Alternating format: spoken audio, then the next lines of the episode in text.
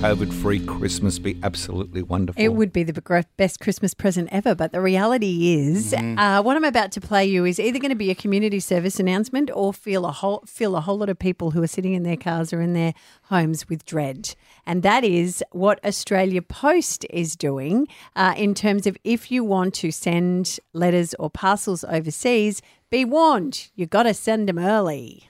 To guarantee packages arrive for loved ones, the cut-off for standard deliveries is December 12. You have an extra week for express post. Dates for standard international packages vary. November 27 is the New Zealand cut-off, November 23rd for deliveries to China, even earlier to the US and UK. New research shows 60% of shoppers are currently experiencing delivery delays, and the bulk of online purchases won't be made until November. Australia Post recently hiring an extra 4,000 workers to cope with the demand. wow. That- This is not to say that Australia Post couldn't see this coming. Do you remember we spoke to Cole Hendel like quite a while ago Yeah. about deliveries happening here, and he said that they knew that this was going to be coming for them. No one predicted a pandemic. We don't even know when our state borders are opening. We don't know what the government's reaction is going to be. What we do know is Christmas is coming. Yes. So, yes. so we don't believe it will see any plateau till after Christmas. So, Cole, this year when Myer advertised Christmas in July, they're actually right. So here's the thing, Yes, right? okay. The rest of the world is having to prepare for Christmas to make the practical, pr- provide pr- practical solutions for things, right? But I actually see this as an amazing opportunity. We have all gone through a terrible time in the Mm. last 12 months.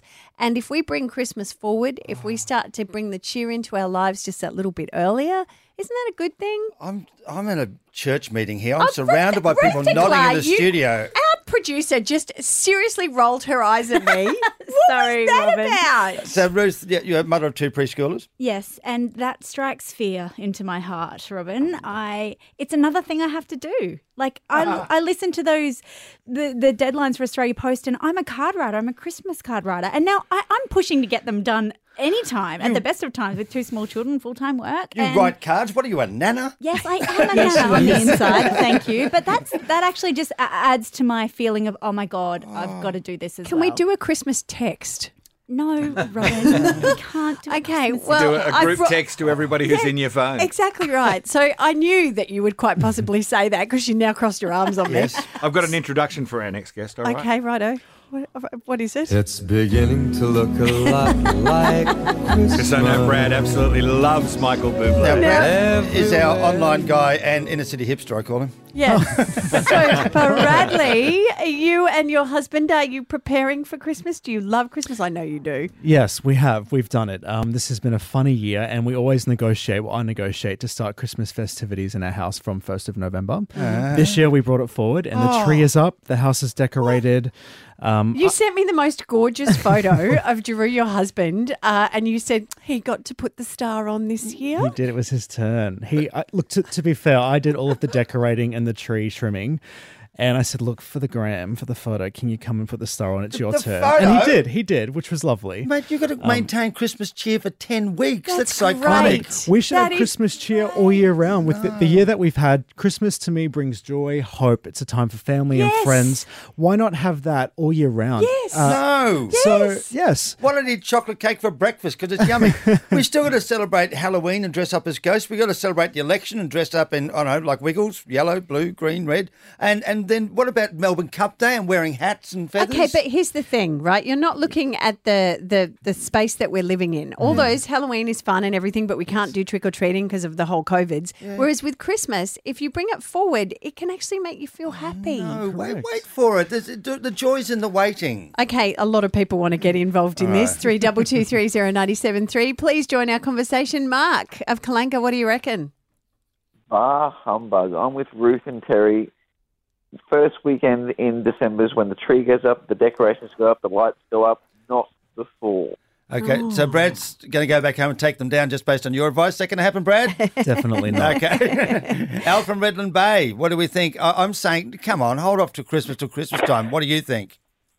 Well, in preparation for it, I actually go ahead and start shopping now and delivering and ordering because of the situation with Australia Post, as well as uh, you know trying to get things cross borders and stuff. There are delays as much as they're trying their best. unfortunately, it's the reality. But Al, they're not wrapped up in paper and bows and put underneath the you know, the fireplace. You're still hidden under the bed where the kids won't find them, aren't they? Uh, yeah, that's Yeah. true. But I, I, I, I start the shop, but I, I've got to make sure I have what I need Yeah. for that particular time. Okay, we're all getting caught up in the logistics of it. I just want to go back to the fun. On Facebook, Michelle said it spreads happiness for people after this year that we've had. Let's make happiness rule. Sandy says never too early, especially this year. We all need a little Christmas magic.